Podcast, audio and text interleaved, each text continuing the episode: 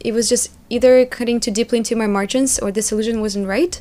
So eventually I created my own fulfillment system. And a year ago, I decided that it would be a good thing to do to take that out of the business and actually create a, a separate business just out of that because again i looked i looked in, uh, for a solution that would fit the best but i couldn't find one so i just set out to create my own welcome to the nomad podcast where we discuss inspiring stories of lifestyle transition and how to thrive in a location independent existence nomad podcast is supported in part by nomad prep an online academy to help aspiring digital nomads make a successful transition. And now, here's your host, Sean Tierney.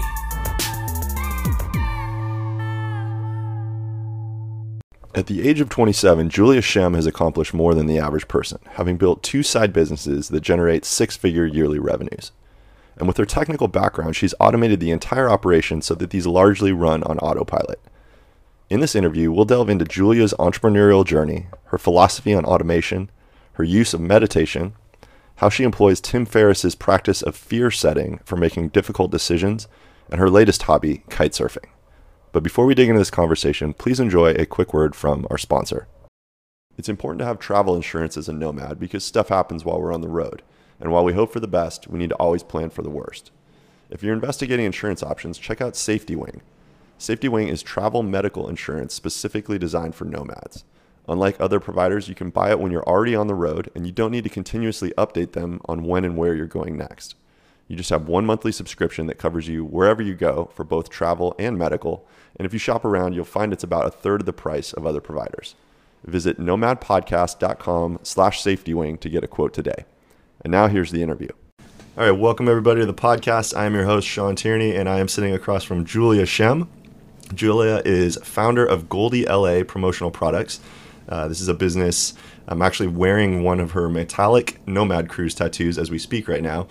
Um, she grew this business to six figures a year in revenue, has automated the entire operation. Uh, she's also founded another company, Ship Dazzle, that she operates with her parents, and they help other commerce brands save time with inventory storage and order fulfillment. Uh, Julia is now working on her next venture with big data, piecing together disparate data sources and extracting valuable insights that help business owners make and save money. Welcome, Julia.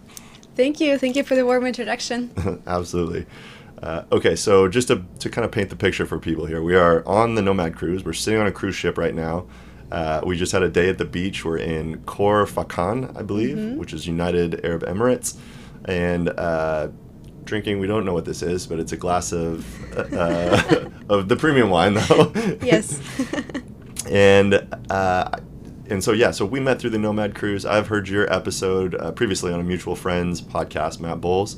And uh, can you just kind of give our listeners like t- talk about your backstory? You're super interesting. You're from Russia, but like I'll just let you kind of talk and tell how you came to the U.S. and started these companies. Sure. Um, so it my story started seven years ago. Uh, I was 19, uh, and I went to the States for the first time as a work and travel student. So there was a program that allowed students in Russia, um, they're studying in the university, and have a chance to go to the States just for the summer and work in the service industry. So like um, housekeepers, waitresses, uh, park attendants, um, anything in the service industry.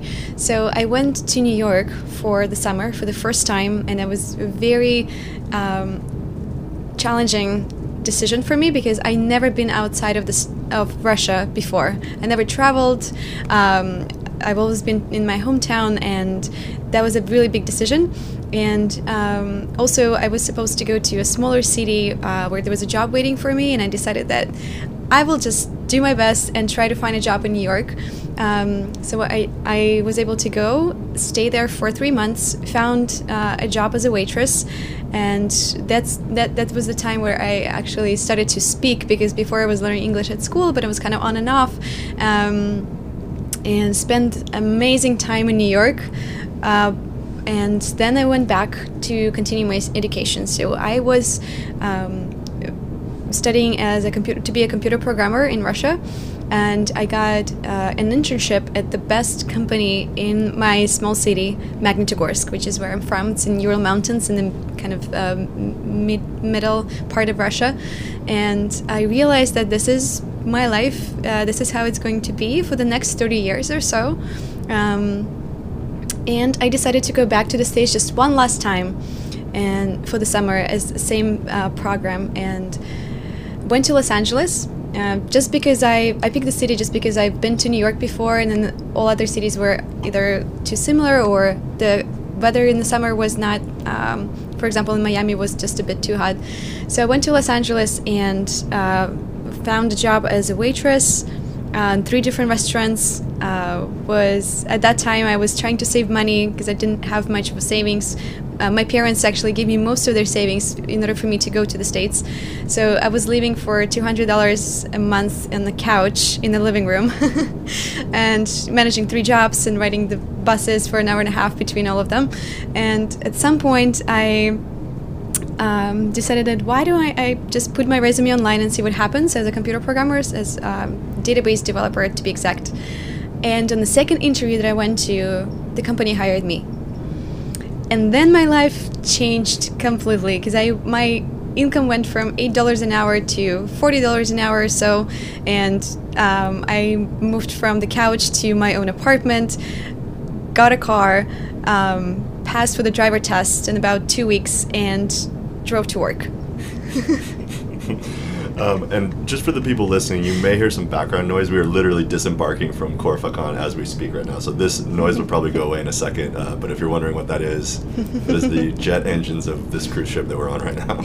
um, all right. So you had this incredible transition and went from $8 an hour to $40 an hour, which mm-hmm. is quite a pay increase. Yes. Um, and w- was it really just you, you, you just threw it out there and the second interview you had just hit? Like, yeah, I was really lucky. Um, what I didn't realize is how um, the process of finding a job is a bit different in the states because in Russia you are the ones who's sending the applications, going to the interviews, and in the states you have the recruiters that doing all the work for you basically, and they actually coach you uh, how to uh, be your best at the interview and to, to be hired. So uh, yeah, the second interview that I went to, um, I remember I showed a piece of code that we I used to write back in Russia um, to my then future boss, and then he laughed and said that, well, here in the states we don't do that anymore because this, is what we've been doing ten years ago. So now things are a bit different, but I think you'll fit in well. Saw the potential. That's amazing. So you took this job, and then at what point were you? Did, did the tattoo business emerge you were working at this job and then this thing kind of sprang up on the side or how did the, the metallic tattoo company come about? So i was working for about a year and a half at that point and it was um, i loved my job. I loved what i did. Um, i learned to actually a lot of new things but at some point i realized that there is no more room to go further in my career um, in that particular company. And just in general like i was a bit bored actually. So I started to pay attention more to my hobbies, and one of them were was um, just doing scrapbooking, which is uh, this arts and crafts uh, made of paper, and I, I was selling. My first product that I was selling online was actually passport covers. So I would make this um, kind of looked like a card, but you put it inside of the um, plastic cover, and then you you put your passport inside, so it kind of just I don't know, like a beautiful little thing to use that nobody actually knew what it is, yeah. what it was at that time. Um, that's what I was selling online, and at some point, I just I came across those uh, shiny metallic gold and silver temporary tattoos, and I got very excited about it. Just uh, I was starting to use them all the time, um, and I noticed that on Etsy, which is where I was selling my passport covers, uh, nobody was selling tattoos, those those type specific type of tattoos. So I found a manufacturer in the states, and I started to resell them. And at some point, um, I decided that I'm just gonna create my own designs.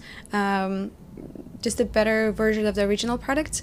I found a manufacturer in China, and uh, well, actually, that was quite a a long process to find a good manufacturer. It's probably taken me like a half a year, but eventually, um, yeah, I was able to learn Illustrator and Photoshop and create my own designs and send it to print.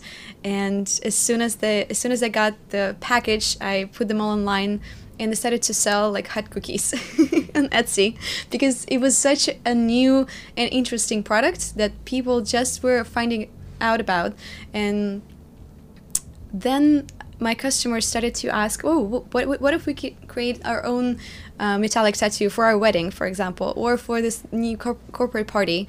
Um, just something with a, with our logo, or like just a customized version of what you have right now." And I started to make custom designs more and more.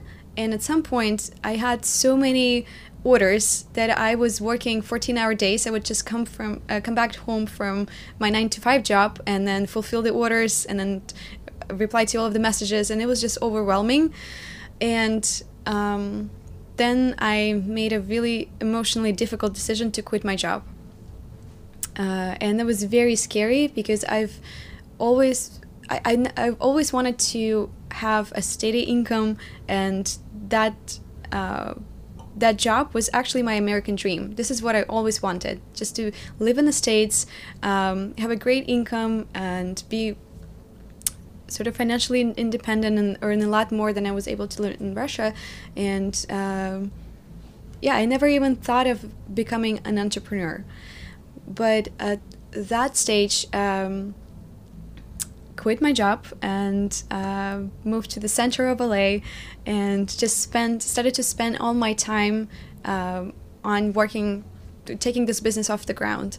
So because I had a lot of uh, customer service messages and I was just you know taking care of many things at the same time um, I started to think that I have zero time to actually spend on marketing or anything else. All I was doing is just customer service. So what I did is um, I thought okay so what is the first thing that I can do to reduce the, the workload? And the first thing was to automate um, the ordering process. So the reason why I got so was taking care of so many messages every day is because um, most of the time the customization process would happen over email or, or a phone call. And we would go back and forth confirming the artwork and etc so then i found a programmer in ukraine um, created the the plan for him basically did how i envisioned my web application to work. And we spent about half a year and um, automated the process of ordering and, and applying the uh, uploading the artwork and choosing the colors and all of that. So once that was done, it just reduced 80% of my workload automatically. So prior to that, the majority of the communications was around like, hey, I want it to look like this, mm-hmm. send me this logo, exactly. wrong file format. Yes, and sending invoices and just, yeah, taking yeah. care of, uh, of everything regarding the ordering process itself. Um, so then once that was automated, um, what was left is still um, creating still communication uh, with clients on um, just approving proofing the artwork before it goes to print. So then I was doing that myself and I had no problem with it and I actually loved talking to customers uh, but I always wanted to travel and I think that was the time that I decided okay so I have uh, a steady income this is not as scary as I thought it would be. Um, I have time to go and finally travel the world, uh, go outside of the states. Um, but I, I was afraid to do that because I. What if the internet would be really funky? What if I wouldn't be able to? What if I missed missed that important phone call? So. Um, I eventually hired a person in Ukraine as well to take care of the um, kind of to be an account manager um, to, to take care of this proofing process and then sending orders to print and making sure that everything is working. And one of the trips that I've taken was Nomad Cruise, actually. So after I Where came the back, internet is definitely exactly not good. there is no internet. So I came back. It was really anxious, and like I thought that my business is going to end, and everybody would just it would be horrible. But actually, everything was working fine. Um, so then I decided that yeah, that's actually it works. Um, let's see what else I can delegate. Because uh, at that point, uh, what I think what made the, the big shift for me is I read the book called Four Hour Work Week. So I started to implement the strategies that Tim Ferriss was um, talking about in the book, and I delegated the the customization customer service process. Um, then I hired a designer to take part of um, take care of the artwork design. Um, and then also worked on just improving my website and um, my SEO. And I get got to a point where the only thing that I sh- was taking care of myself is the shipping. Um, and then eventually I found a person in the States who, who would take care of the shipping part as well. So then, in about half a year from the point that I where I quit my job, I automated the business and excluded myself from it basically. So I was able to go to Nepal for two weeks uh, with no internet connection, uh, got back, and then everything was working smoothly. That's amazing. Well, and that's really trial by fire. Like if you're willing to do the Nomad cruise, that is putting a very big stamp on uh, I mean, it has to work because uh, our, our internet is non-existent here. So, mm-hmm. um, well, that's really cool. How did you go about assessing what needed to be automated next? I think it's interesting that you did all this manually, like you Flintstoned mm-hmm. it, quote unquote. Mm-hmm. Um, so you knew all the processes yourself, obviously, because you had to do them mm-hmm. yourself. But then, how were you making decisions on this is the piece that I should automate next versus you know, shipping versus website mm-hmm. ordering, all that? So I went uh, kind of step by step, but um, I think what I was thinking at that time is that if I can automate this by somewhat um, using somewhat technological solution, like building a better website, or um, using some like a medium like Zapier to automate th- certain things, or um, automate the email marketing part, and whatever I could not automate that required like human intelligence, um, I delegated. I found somebody who would um, take care of that. But before I did, I absolutely made sure that I know ins and outs of it, um, and I created the 80 pages documents uh, of how things need to be done, what is the step-by-step process of um, communicating with the client, making sure that we're doing everything that um, doing the artwork and printing it the way that they wanted, uh, proofing everything before we send it to print, how to send everything to print. Um, basically, yeah, everything. So uh, everything that was in my head at the like how I was doing things. Yeah. I just made sure that I translated to paper, and then I created the videos as well of how to do certain things on the website and um, on the back end of the website. And I trained my employees to use Illustrator and Photoshop and everything in between. And yeah, basically, I just thought that what what how do I think about things and what is the process in my head, and made sure that they um, know about this, and then they, they do exact same thing. Interesting. Like, funny enough, I went through a similar uh, step of uh, basically similar progression with how this show gets produced. So I have mm. a guy Marco in Macedonia who produces every episode and same thing i just made a giant google doc explained every little step that's in there and then for each one i linked it and made a loom video so like a mm-hmm. just five ten minute screencast on this is exactly how i do things and now that is just like this living document that we update. If anything changes about how we do the show then we update yep. that doc and it's like anyone can use it. If he's sick i could hand it over to someone else to exactly. So mm-hmm. um, that's really great tip. Um, all right. Well can you talk so that business now essentially sounds like it runs itself. Like yes, it's, it it's been on autopilot for the last four years. Amazing. Well, I, of course, I it's not completely on autopilot because the passive income is never passive. Um, so I, whenever I'm back to Los Angeles, I spend a lot of time uh, improving the business and looking for new customers and just improving little things uh, that actually uh, make a big impact. Um, and sometimes putting out fires as well. So I'm, I'm uh, whenever my my um, employees have any questions about uh, or like we, we're handling a specific case, then I will definitely step in. Yeah. Where is your head at with that business right now? What are you? What's the next step for it, or is it just running itself sufficiently that you're happy with it? Um, the temporary tattoo part is definitely uh, we've perfected it, I think, to this point. But I'm looking forward to introducing new designs. So we're moving slowly into the field of promotional products um, related with paper. So we're looking to introduce um, custom journals and notebooks in 2020.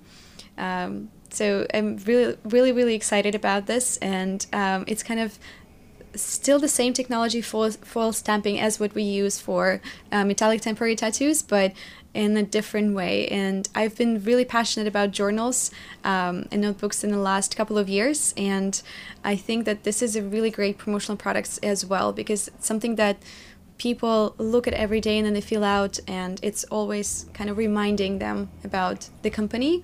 Um, so it's an excellent promotional product. Uh, as yeah, especially if you're pouring like your deep thoughts into this thing, and it becomes like you're classically conditioned. If you're looking at their logo and you're constantly Mm-hmm. like pouring your heart into this thing, I can imagine that would be a really strong promotional tool. Yeah, so it would be another thing that would be really cool to do is to partner up with speakers and authors to create custom journals for them.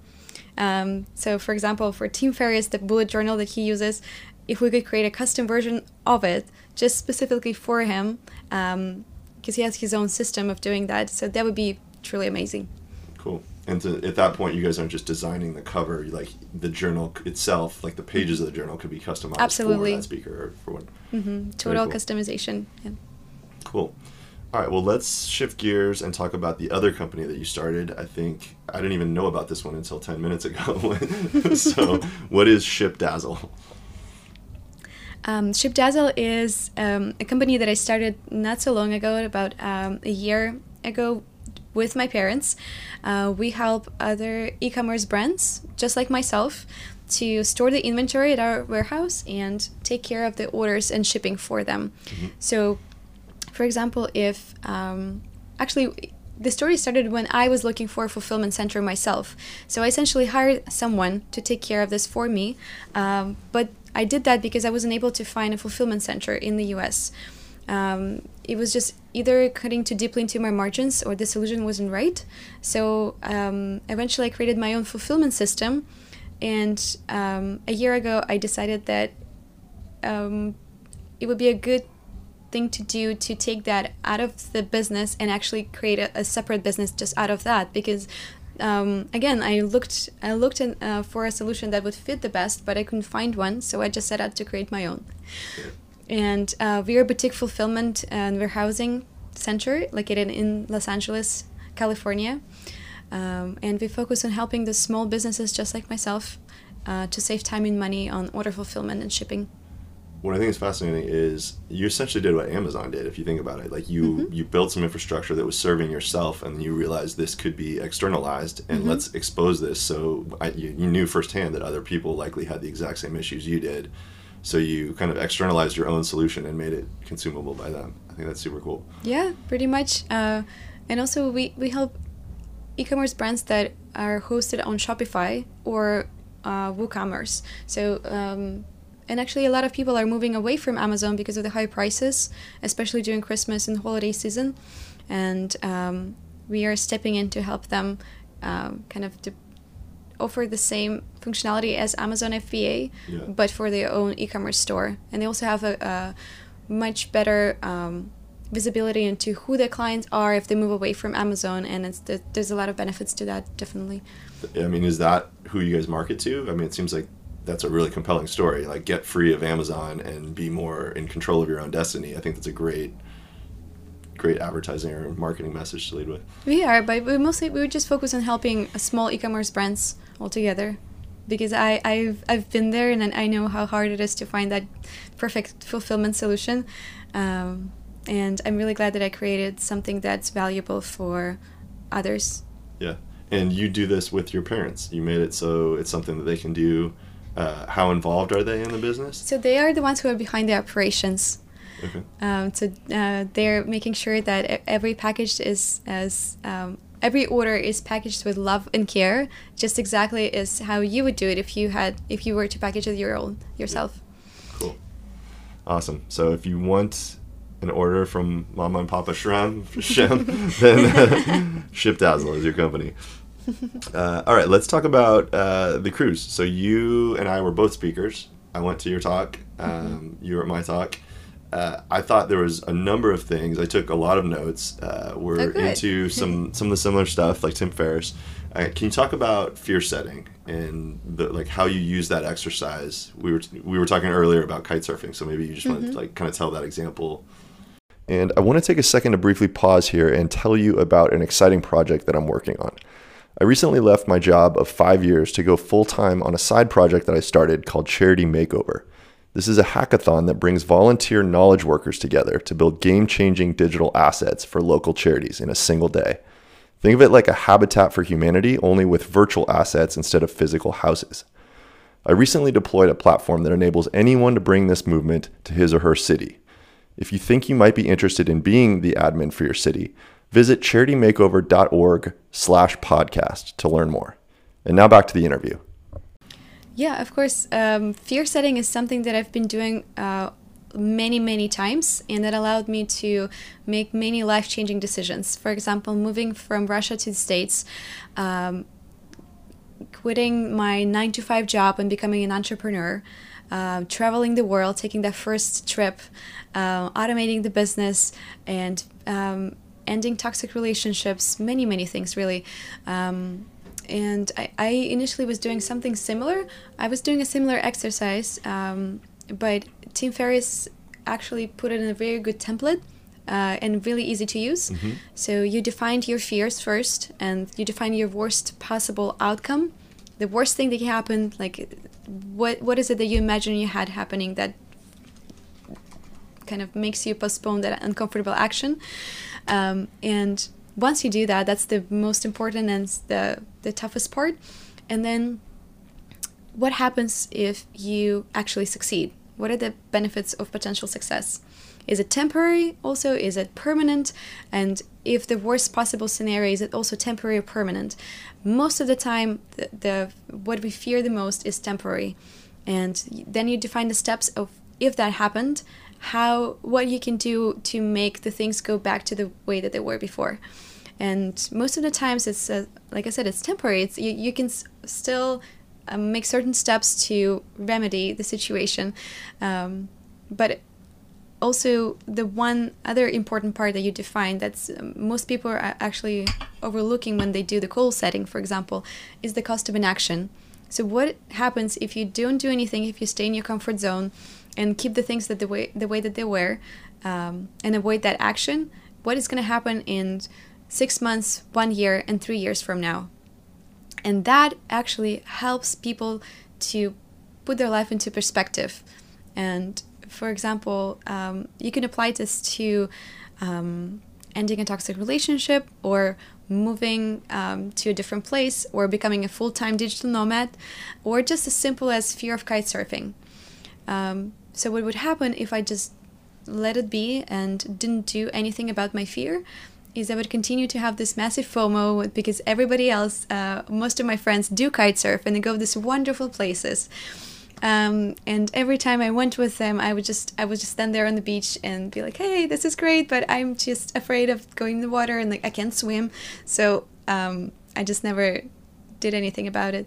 So and then in a year from and three uh, from there, and then three years from there, I would definitely feel um, less confident and just wouldn't feel good about myself that I never took taking the chance.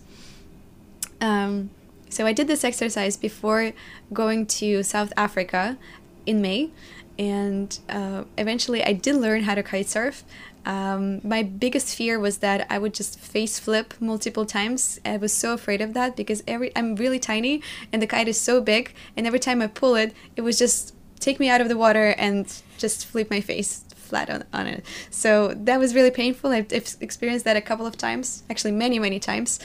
And I it, initially I thought that this is not for me. I'm just not like everybody else. Just um, seem like go up and go and i was the one who was just oh my god i can't figure this out why is this not working and then i just didn't do anything about it for um, half a year and after i did this exercise just like i did many many times before for certain other things um, i decided that i still should try. I hired a kite surfing instructor and the worst thing that could happen is well i'll just face flip again.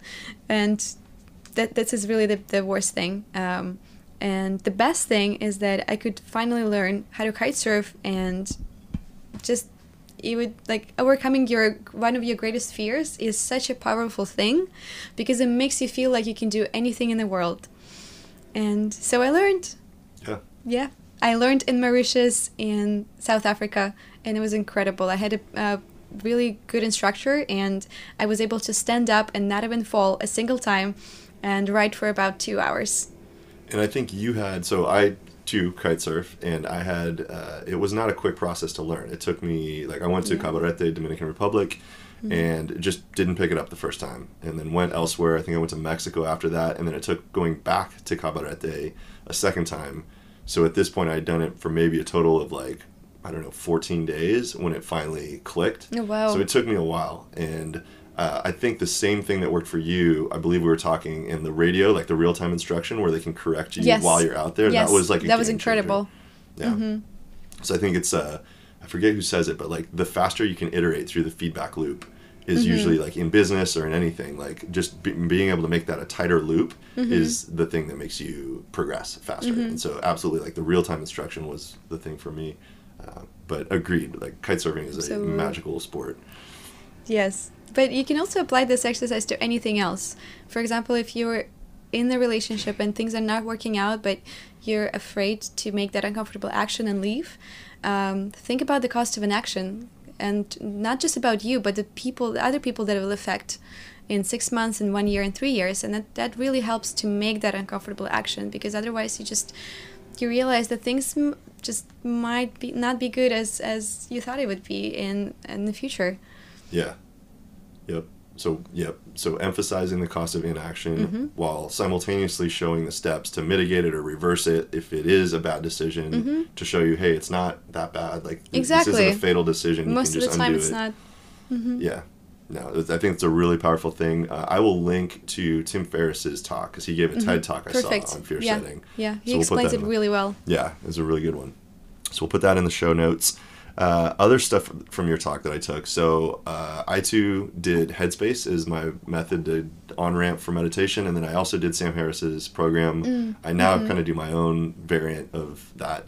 Uh, can you just talk about like what meditation has done for you or what it means to you? Absolutely. I think it's been one of the most important tools in my toolbox. Um, for example, whenever you are feeling stuck or you just feel an anxiety and not sure where it's coming from or you, you're about to make this life-changing decision and it's just driving you insane, um, meditation is something that helped me along the way to kind of take a step aside and listen to my own inner voice that my own thoughts that are running through my head several times a day like all the time because i sort of i have this monkey mind that's always trying to solve problems. Especially when i go to sleep for example this is when it, it just kicks in and then it's like oh yeah let's think about every major decision and every possible problem that you have right now when you're trying to, to fall asleep. Um, and meditation especially if i do this in the morning it kind of sets the tone for my day. It puts my thoughts in the order sort of and then i'm also able to see of where i'm what i'm thinking about the, of the most um, because most of the time that inner voice in your head is not really helpful. Um, and it also helps to listen to how you talk to yourself. Do you talk to yourself as your best friend or are you you know saying that um, oh, this is not going to work. Like don't even try it. You know many many thoughts that you don't even notice during the day but once you sit down and close your eyes and try to s- step aside and actually take this bird's eye view on, on things it really helps to notice this kind of things Yeah. and it really helps to also just relax and um, it puts your thoughts into perspective as well because because if something in the, in the moment feels like it's I don't know it's um, very like life changing and very scary decision um, but once you meditate it just it doesn't after for, for some reason it doesn't seem as scary as it was before Yeah. Yeah, no, it puts it in perspective. And like you said, I, I too have the monkey mind thing. I don't know that four different essential oils over there that I use to fall asleep at night. So it's, uh, um, I agree. I think the meditation, uh, it, it allows you to, I don't know, it, it is like a bird's eye view. It's like stepping mm-hmm. and, and kind of observing your own thoughts and to the point where, I don't know, the, the thing that I think about is like, we have like this little puppy dog caged like and it's just running around the cage mm-hmm. and eventually like meditation like if you if you do it right it's like lifting the cage at some point, and now the the puppy dog just kind of like stops running around and just kind of sits yeah. there and looks around instead. That's the interesting part. If you direct your attention onto yourself, and you're like, "What? Did, what did? What, what, hold on a second. Where did that thought came from?" yeah, And you try to to kind of backtrack it, and you realize that, oh, wait a minute. Like, I, I'm not even sure. Like, it's just, um, it's like mm, listening to your own thoughts from, like, a, just a stepping aside. yeah.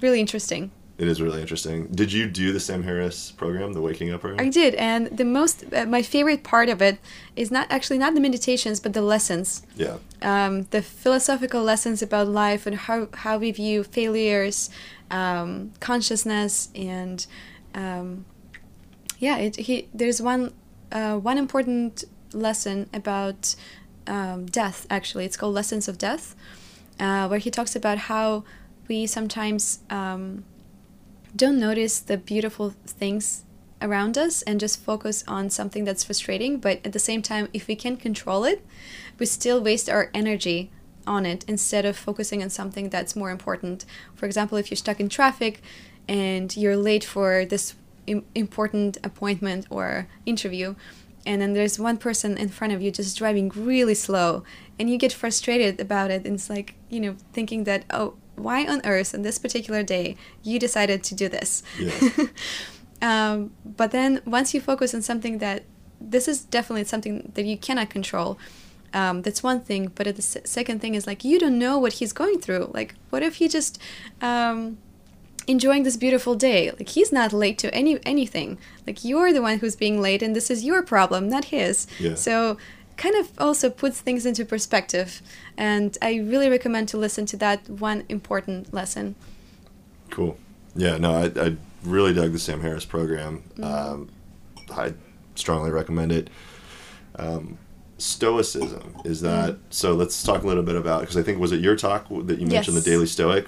So I just got that book because Ben Lakoff also told me to get it as well.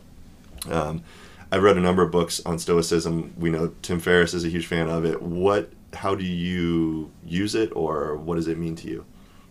Um, so Stoicism, I came across it probably a year ago, um, and I think it's one of the most important lessons from it that I I think I use in my everyday life is trying to not um, focus on things that I cannot control, only on something that I can control my own emotions, my feelings, and the steps that I can take. Uh, basically, everything that's inside of my control. Um, so it's it really helps to not waste your energy on something that it, like you cannot change anyhow otherwise um, for example on relationships it, it's one of the examples that i, I was uh, bringing up in my, during my talk so um, if you love someone and um, if you know you cannot control if they um, love you to the same extent as- you love them, right? Because this is outside of your control. What you can control is your own feelings. So you can be um, the most lovable and affectionate person that you can be, but that's about it. If, if, if they decide to, to stick with you, that's great. If not, then it's also it's it's outside of your control. So why worry about something that you just cannot control? Yeah. Yeah. It's um is that the book that you would recommend if for someone like if you're going to give them one thing to introduce them to stoicism is that the book that you would recommend? That's that's really great if you just want to have this um, one wisdom for a day for the day to read it in the morning and to think about this and see how you can apply it to your daily life. Um, and I think a lot of lessons from Stoicism, not just that, but uh, um, many more, can be applied still today. It's really funny how it's been written in the third century and it's we're still the same. We still have facing the same problems, and um, yeah, we can we can apply it to everyday life. But another um, interesting book, well, not book per se, but um, I think Tim Ferriss just a couple of months ago he released this three PDF large PDF files about Stoicism, which are available for free on his um, website. And that's another. That's kind of like if you wanna, if once you read the Daily Stoic, if you want to continue exploring this, I highly recommend checking that out. Okay, we'll find that. We'll link those as well in the show notes. Uh, there's one that I would recommend. It's called uh, Guide to the Good Life: The Ancient Art of Stoic Joy. I don't remember the author, but uh, I will link that one as well. It's that is the book I've read. Like I read Ryan Holiday's one, "The Object Is the Way," or "The, the Obstacle Is the Way." Um, didn't it? I don't know. It just didn't seem actionable. But the Guide to the Good Life, I thought, was an excellent uh, introduction to it. Um, so yeah, so we'll link all those resources in the show notes. And I guess the last thing I want to talk about from your Nomad Cruise talk was just automation, like you, your your philosophy of automation, because you've done it really well with your own business. But how do you think about automation? I think you should definitely be careful about what you want to automate because certain things like um, customer service, for example, you need to be careful uh, to not you know, you Over-automate. exactly to not over automate because there's still um, a very important part in sales, for example, is the human interaction. Like there are certain things that just cannot be autom. Well, you can automate them, but I would just encourage you not to. business. Exactly, yeah. because if if there is still this human touch that um, you would like to keep in, as a part of your business, then definitely keep that. You can also delegate this to someone else, um, but um, in in terms of using technology, use it to a certain extent where it's beneficial, not harmful. Right. Yeah. So the the talk that I gave on Nomad Cruise related to sales systemization, the, um, delegating and automating were two of the steps in the seven step process. And uh, I don't know the the analogy that I used in terms of amplifying team members is like I think of it kind of like this exoskeleton, like this thing, you know, mm-hmm. like the the scene that I'm picturing is the Sigourney Weaver in Alien, where she's in this little like robot thing that she fits around her, and she's controlling this massive, like powerful machine. Mm-hmm. It's like small movements. You can have massive sweeping results from tiny movements, and that's the way I think of like automation. Is you you have joystick controls, like minor tweaks allow you to do like trigger an email sequence or like automate some fulfillment actions and whatnot but it's still piloted by a human and there is still that human touch there. Uh, and it sounds like you kind of have a similar philosophy in that regard to how you think about it. Yeah, yeah, absolutely. cool. I'm really excited to see how our world is going to change in the next decade or so. Once uh, the AI and uh, it's just it's this technology is evolving really rapidly, and um, I think we're on this step before we like before we we, we take this exponential progress towards that field. But also, people need to be conscious about it and to not overdo it and let it into a direction where we don't want to go. so you're talking about like general ai at this point Yes.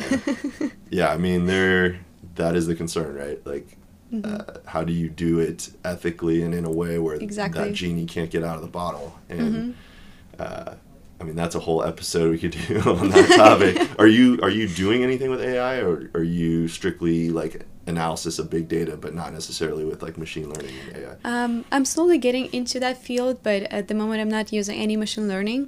Um, just focusing on data analysis and, and using that to drive better business decisions.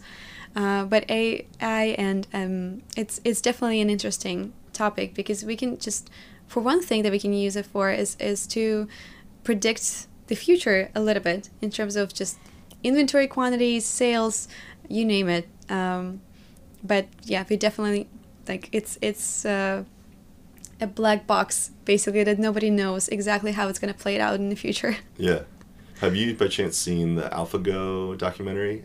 The one that mm-hmm. Google. So you, do you know AlphaGo? Like the one they they have the AI that beat the smartest Go player in the Uh, world. yeah. and so this is for, for people listening. So we've already had the grandmaster of chess, right? Deep Blue. They beat him, but that game is a bounded game where there's a finite number of moves, and mm-hmm. so it can actually just brute force every combination and win purely by looking ahead and knowing all the paths to winning, right? So it's a mm-hmm. different way. AlphaGo was like the first test of raw AI where it can't, it has to learn. It has to like figure out strategies and methods of playing because there's just like some cajillion permutations of how a Go game can go, right? so, anyways, this is a brilliant movie. You should check it out. Um, And it's talking about, like, it just shows you like the smartest, best Go player who this like Korean guy and he's just like of course I'm gonna win and it's like just humbling to see him lose and the emotions he goes through losing to a machine and like the the country that had like come to see and watch him and like gasping, you know, when this machine beats him. Uh, it's it is it's a it's a new it's a new world. That's very scary. Yeah. but hopefully we'll be able to find a way to use it to our benefit. I think the uh, Peter Diamandis. Do you know who that is? Mm-hmm. So he, I'm a big fan of him, uh, his podcast, and he's very pro on like these technologies are.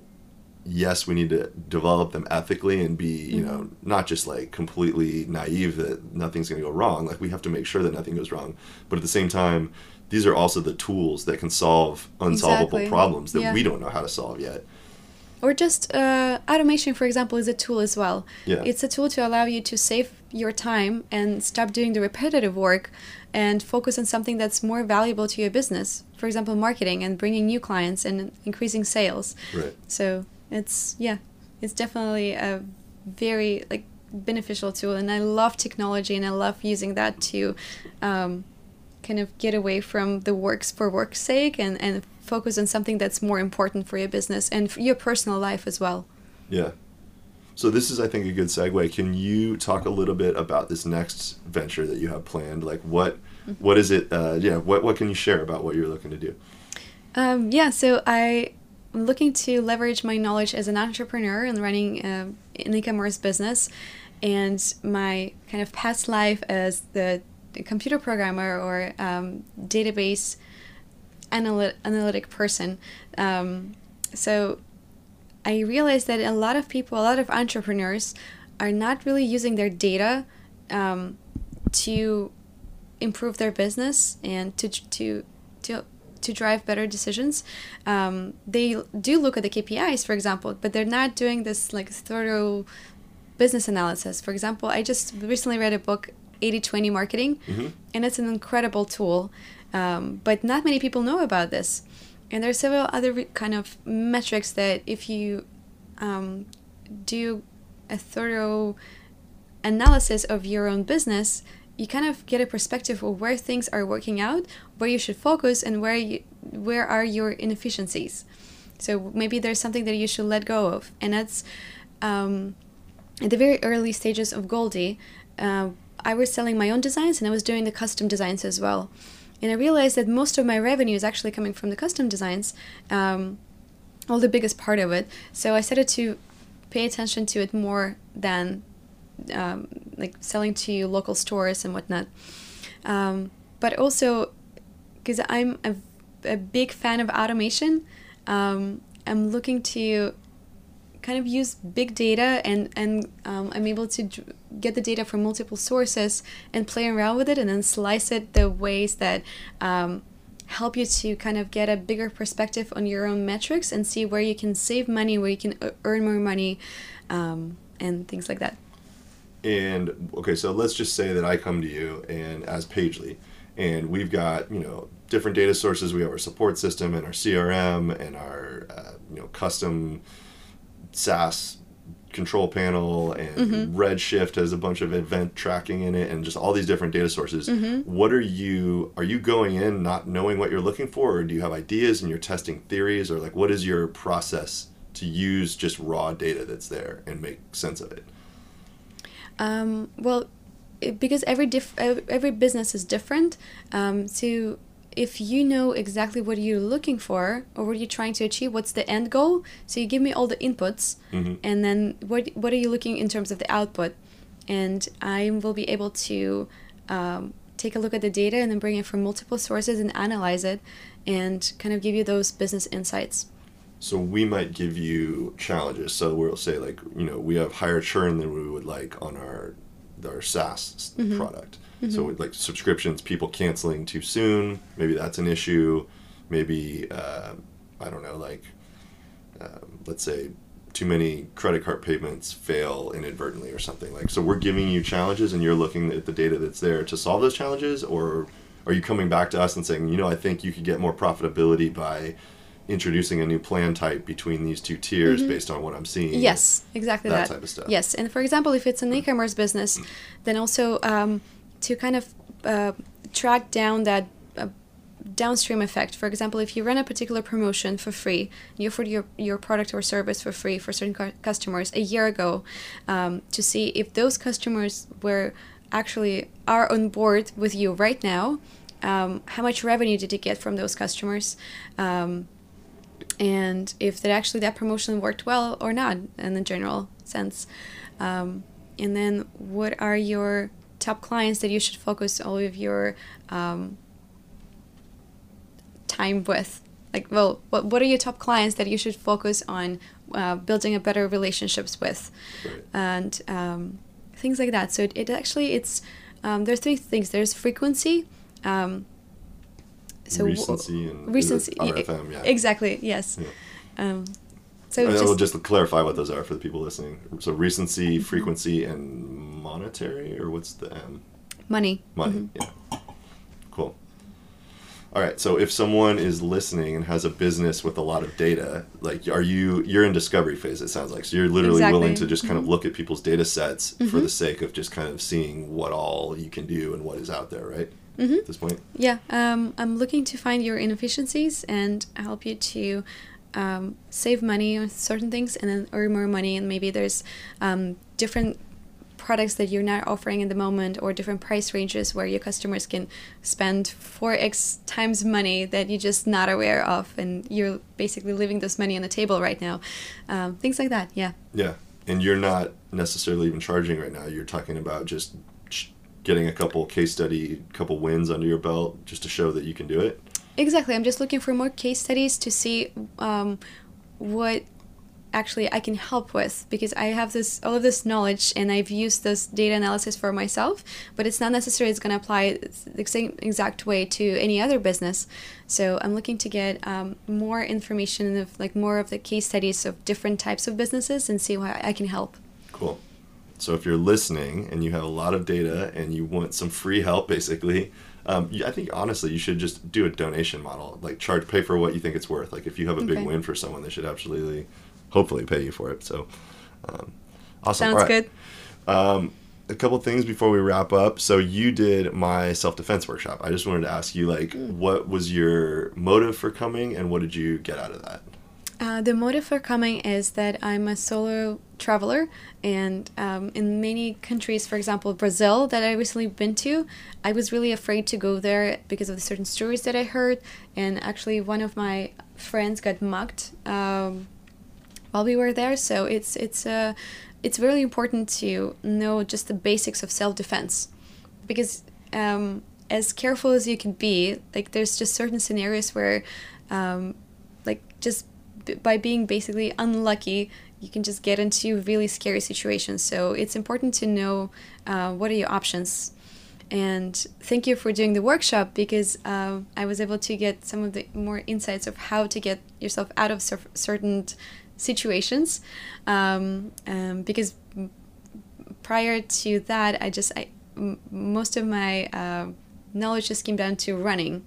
Uh, but what if you're you know there's other situations where you cannot run and then you have to defend yourself and then, then what do you do in that case especially as a woman Yeah. um, so that was really beneficial Do not attack Julia if you're listening. She is way stronger than she looks. Like deceivingly strong for as small as you are.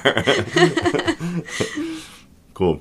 And then, uh, and I think that's good. And I think my biggest outcome or my uh, my hope for that workshop was that it just gets people thinking about it. And if like if one person decides to go maybe take a Krav Maga class, then that's a win from that whole. i will Perfect. So yes that was as soon as i get back to los angeles i will take a krav maga class Oh, I know for a fact. Actually, you should go to my buddy who teaches there. Oh, okay. Yeah, Joey Karam was episode number six, I think. So you should absolutely see that episode. Mm. Okay. He talks through a lot of the stuff that we talked with, but he's like next level, like Jason Bourne reincarnated. Like, oh wow he's, he's legit. He'll take an AK 47 out of someone's hands before they blink. oh perfect so Yeah. i can take that in action as soon as next week Yeah. once i'm back Awesome. I will put you in touch with Joey. Um, all right, cool. And then I guess the last thing. So you were also we were both in the talent show as well. So can you just talk? we would end on a fun note here. So tell me about your like your background with dance because you were super talented, both swing and salsa dancer. Uh, thank you. Um, uh, the funny thing, I, I never taken a single salsa class before, and uh, I learned salsa in the first Nomad cruise that I went to. It was coming from um, Colombia to Portugal, and a lot of people, just a lot of locals that were taking the the, the cruise outside of the Nomad Cruise conference, um, were dancing incredible salsa, and I was able to learn a lot during those two weeks that we were um, crossing the ocean. And I do salsa a little bit in Los Angeles just on Fridays. There's this great restaurant, and um, it's really they play really fun music and sometimes live music. Um, um, but swing dance, for example, I fell in love with it a couple of years ago. The first time that I went to New Orleans, and I went with a friend of mine who I knew that he was teaching some sort of a dance. Um, he never actually explained what swing dance was, so I, um, I actually didn't really realize of he, what, what he's capable of. And as soon as we um, went to listen to the live band and he started dancing, it's just it was so incredible, and I was sure that they um, rehearsed it multiple multiple times, and they actually didn't. It was ninety percent improvisation and at that point, I was completely blown away. And I promised myself that as soon as I'm back in the States, I will take the class and I will learn how to do it. And um, two years fast forward, I uh, just recently, um, a year ago actually, I went to um, one of the biggest festivals in Europe. It's called Lindy Shock. It happens on three boats in Budapest once a year, and the most skilled dancers for, and teachers from all over the world just come to that event for two weeks on the boat. And that was incredible. I think this this is where i've taken my intermediate level to intermediate advanced and i was able to learn so much. And after that um, i didn't stop. I decided that i'm going to learn aerials which is like the most fun thing to do while you're dancing. So imagine if you're dancing with a partner, all of a sudden you do a backflip in the dance. or they lift you up and then you kind of go around them and like fly. This is the I guess this this this is it. This is the feeling of just flying, I guess, in the dance. So it's it it's truly incredible. And I was in two teams uh, for Camp Hollywood competition this year and I absolutely love swing dancing. There's so many things. There's Lindy Hop, which is a slower pace. Um, there is Charleston, which is my favorite. It's like a, a fast-paced jazz, and most of the time it happens when there is a live jazz band, and it's just the the energy in the room and the the fun and just everything combined is just it makes me feel alive. Yeah, you you look like you were having a blast up there. And I swear for a bit, it didn't even look like you were touching the floor. You were like kind of bouncing around and somehow levitating. And exactly, it was, it was really impressive. Um, all right, well, actually, I, I do want to ask one last question, um, and then we have the breakdown. Mm-hmm. But the Nomad cruise. So, what would you say? Like, how how did you find this cruise and mm-hmm. Nomad cruise in general, but specifically this cruise relative to the other ones that you've been on? Uh, your thoughts? This particular cruise is for alumni, so people who've been to the cruises before. Um, and I just, th- this is the first, um, my, well, the first trip that I've taken many, many years ago. And um, this is what kind of put me out of outside of my comfort zone and made me travel in the first place. Um, so when I heard about people, people that have been to the cruises before, and then this is the like event that's going to be once a year um, for alumni and I will be able to see all of my friends and people that I've met on multiple cruises all in the same boat, I was definitely sold. Yeah. and every single conversation that I've had on this boat up to this day has been so incredible and valuable, and I'm insanely grateful for that opportunity. How would you describe the experience to someone who has never been to a conference or a cruise ship mm-hmm. or any of like wh- what are we doing here? what is this? um, so during the day, we have workshops and talks about important topics on personal development and entrepreneurship as well. So um, every one of us has, has the ability to offer a talk about just something that they're really deeply passionate about. So I was speaking about business automation, and recently on this cruise, I was speaking about anxiety, entrepreneurial real anxiety, actually. Um, and you learn so many things during the day, and then it doesn't stop at that because then we have the meetups. So you're able to take those one-on-ones with people that um, you kind of just want to brainstorm on some crazy ideas that you have or um, you want to just pick up their brain on some specific um, thing that you're stuck on. And it just speeds up the process of learning so much because you can spend a lot of time just uh, thinking about a particular problem and trying to solve it. But then once you find a person who already done that and then they can tell you how to do things in about 30 minutes? That's just incredible.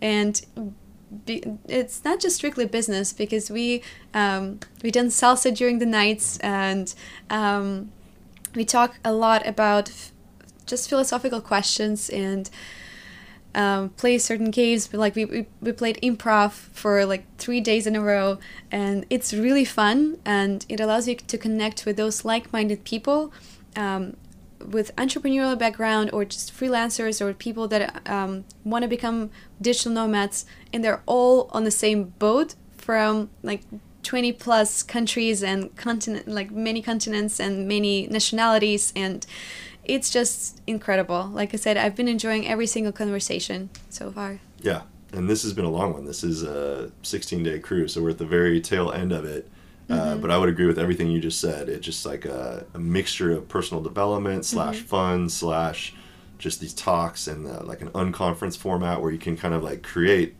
You know, I saw Wim Hof breathing stuff, which is something yeah. that I do, and just like you know anyone who has any weird idea they can throw it up on this cork board and like instantly there's going to be 10 other people that want to be involved with it so yeah I, I, think this is the place if if you want to just um, get um, many new ideas um, uh, or just brainstorm or something, this is the place to be. Because I have a long list of things that of ideas that I've never thought about before, um, a long list of to do things that once I land uh, in Dubai, once I fly back to Los Angeles, that what I need to do in terms of bringing my business to the next level, and just as, aside from all of that, aside from business, I was able to connect with people that just on a deeper level because you spend so much time together um, this two weeks and it's i've i think i've made a really really cool friendships during those past two weeks.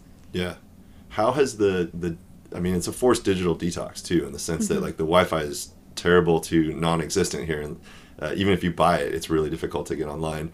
Uh, have you felt that to actually be beneficial or like the lack of connectivity, I guess, in in terms of those closeness of friendships and like needing to be present. I almost feel like mm-hmm. the fact that we can't get online is a good thing. It's absolutely, a, it's definitely a good thing because um, just think about when you go to a, a restaurant uh, in your city, like you see people just stuck in their phones even though they're on a date for example they're still checking their social media or like they're checking their messages or something. Here the phone just doesn't exist. Yeah. And the money also don't exist as well because everything is paid for. Yeah. So it's kind of like a mini version of the burning man i think. This is the closest thing that i can kind of connect it to where you have uh, the money d- like um, doesn't exist uh, the social media doesn't exist and all you're left with is just a human connection.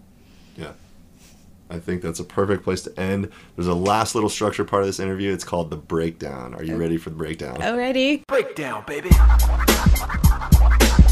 All right. What is one book that has profoundly affected you? Four Hour Work Week by Tim Ferriss. It's a Bible for everybody who want to automate their business or just have more free time with their um, kids and family or just more time to travel.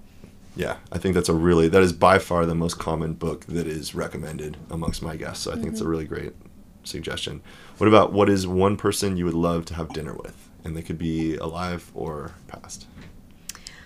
Um, when I ask that question, I always think about my grandmother. Um, she was a very strong woman, and she went through a lot of hardships. Um, she was deported from um, her hometown and just built a life from scratch in Magnitogorsk in my hometown where I was born. Um, and she, she was the example for me to um, just always count on yourself, not count on anybody else, and be the strongest person that you can be. And whatever you want to achieve, you have all the capacity, everything that you need to have, you have inside you. And um, I always think about her whenever I needed to take a life changing decision like moving to the States. Because um, I thought that if she would be in this kind of situation, she would definitely do that and she would be really proud of me. Cool. What about what is one tool or hack that you use to save time, money, or headaches? Uh, productivity tricks. I um, let's see. So there is one uh, technique that's called Pomodoro. Um, when you block out the time in 25 minutes or 50 minutes, and it helps me to not um, spend too much time on something that's um, like not very productive for example. So if i'm researching things then I, I can go on and on and on reading like different books and articles about this forever and ever. Um, but if i time myself um, and i realize that after like uh, 50 minutes for example i haven't really progressed in like learning what, what it is that i'm trying to learn and what, what i'm looking for to, to like what a solution finding a solution to a particular problem that i stop going to take a break and i uh, focus on something else. Um, but also um, there's this graph uh, i forgot the name of it there's when you defined um, uh, um, separate the page into four corners basically and then separate your to-do list into those four chapters where um, something that's Urgency and importance. exact yes exactly so you kind It's of called the separate into Eisenhower matrix. Is the there we go. Yeah. Okay. So that really helps me to um, define what's important on my to do list and what's just the repetitive work. Yep. Cool. I used to actually have my screen, so my desktop was a hand drawn version of that with like two arrows of urgent, important, and I could literally like put the files that I was dealing with in the right quadrant on my desktop spatially. And so when I would, you know, when I went there, I'd always look to the upper right because it's like urgent and Exactly. important, and then you go to the important, and then like So whatever is urgent and not important, this is what you need to delegate. yeah, Or automate. or or eliminate. yes, like, yes. what can you realistically just say like, okay, this doesn't really matter in the long game, like. yeah, yeah, Cool. definitely. Great tip. Uh, okay, what about what is one piece of music that speaks to you lately, or a musical artist? Um, let's see. I love jazz, um, but also I love musicals.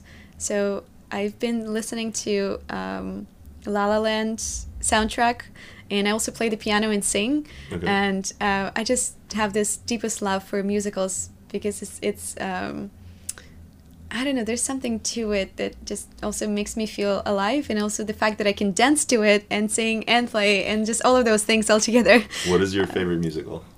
Um, The Greatest Showman. Okay, cool. Absolutely. Not familiar with that one. We'll check it out. Really? No. Never seen that. No. Oh my god, I'm so jealous. I've seen this like five times already. I'm excited. I'll put it on my list. All right. Uh, what? Here's this is a difficult one. What important truth do very few people agree with you on? I think that focusing on something that you can control versus that you can't control. Um, so back to stoicism, actually. Um, for example, I've been trying to change the mindset of my parents to um, help them see the positive things instead of the negative. Not the negative per se, but something that they cannot change anyhow. Um, because I, I'm maybe it's as um, a common mindset in Russia because I remember myself doing that all the time as well. Um, because you're so um, used to things being not good for a long period of time, they kind of just it's it sets in your brain that things are always like there's you can always find something that's not good. It's not going on well. Um, so changing that mindset and flipping that inner switch into focusing on the positive instead of the negative, it's a really uh, important and a tough thing to do. I think it's it's just because you're not even realizing that you're um, just you know been ranting about something for uh, a couple of minutes that you, you cannot even have control over. Um, so yeah. Was it? I can't remember if it was your talk or someone else's where they were talking about the analogy of the toboggans and the snow, like neural pathways being like when you. I met, it was Nikki's talk, but about the idea that you get into these grooves and when you have the same thought enough times that it actually makes like a almost in the way that like a toboggan going down the mm-hmm. snow kind of burrows out a little tunnel and now like it wants to go there f- every time they're on.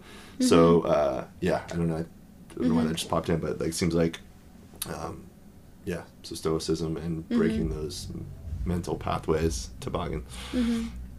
All right, last question. What is, if you had a time machine to go back to your 20 year old self, what is one piece of advice you would give yourself? Same thing. Stop trying to control something that you cannot control. Yeah. Stop worrying too much because at the end, if you're about to jump from a cliff and you don't have a parachute, just trust yourself that you're gonna land on your feet no matter what. if you don't know that how things are going to play it out at the end, that's totally fine because none of us do. And it's important to just believe in yourself and know that no matter what, you're going to be okay. Awesome. Julia, you are a bright star of the cruise. I'm super excited that we got to have this conversation. Where, if people want to follow you or get, you know, see what happens with your next venture, or maybe even submit some data to be considered as one of your next candidates, well, how do they get in touch with you? Absolutely. If you have a substantial social media following and consider yourself a micro influencer in the digital nomad space, I invite you to check out a program I'm in the early stages of rolling out. I call it the Advocate Program for Nomad Podcast and Nomad Prep. It's a multi level affiliate program that enables you to monetize the social media following you've built by referring my course to your followers. You can earn commission on both students you originate directly as well as students who come in via the advocates you originate, essentially a downline, and all through simply introducing your following of aspiring nomads to a course that can help them more confidently make the leap. I'm in the process of selecting a small group of early advocates who I'll be working with closely to refine this program and make it effective. In exchange for early participation, those influencers will be grandfathered in at the highest level of commission that will ever be offered in this program. To learn more about the program and the referral numbers necessary to generate a four-figure monthly side income, visit nomadprep.com/advocates and apply today.